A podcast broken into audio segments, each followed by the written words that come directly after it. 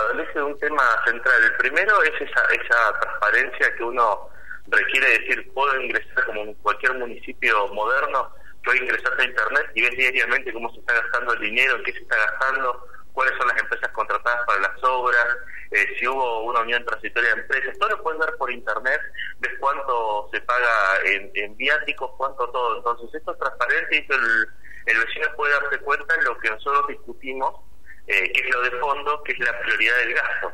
Eh, lo que no hay en la Municipalidad de Roca es criterio en determinar la prioridad de los gastos. Uh-huh. Si tenemos barrios que hace veinte años que están sin agua, eh, veinte años que están sin cloacas, no suena, eh, al menos ético, eh, hacerle las cloacas a los departamentos de tus familiares, o por lo menos así lo informa el diario. Entonces eso es preocupante, porque no solo tiene que ver con una prioridad de vecinos que están con necesidades reales de de poder acceder a los servicios, sino que también esa discrecionalidad se termina utilizando en beneficio de un grupo eh, familiar del intendente. Entonces creo que sí, es muy grave lo que pasa. Uh-huh. Bueno, eh, decía Nicolás Suarez Colman que ha hecho, y de hecho lo ha remitido a la prensa también, diferentes presentaciones judiciales. En principio señalabas, Nicolás, que llegan tarde.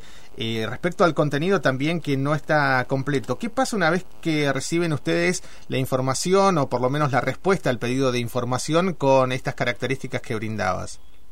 Mira, al principio nosotros lo que necesitamos es saber, porque para poder construir una, una propuesta y una idea de qué es lo que pasa también dentro de la municipalidad, uno necesita la información. La información es lo que incluso a ustedes les facilita su tarea como periodistas también. Entonces, eh, esta información que es pública, porque se trata del Estado y el Estado de todos, eh, no es solo de la familia Soria, eh, es lo que nos permite saber qué es lo que está pasando.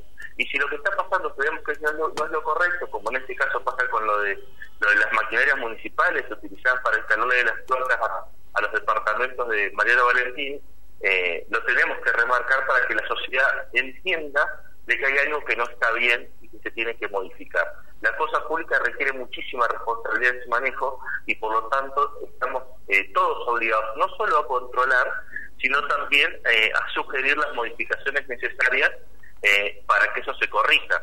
Y eso es propio también de un sistema democrático donde eh, la opinión de todas las personas es valedera, eh, y sobre todo cuando las fuerzas políticas lo hacen con la mejor voluntad, porque hasta ahora ese ha sido también nuestro criterio, digamos, tampoco es criticamos por criticar, no, lo que estamos diciendo, a ver, eh, si vas a hacer la, las cloacas eh, a, a tu cuñado, eh, tener la amabilidad de hacer las cloacas en esos barrios donde hace veinte años que no las tienen, eh, porque ahí es donde realmente hay una necesidad real.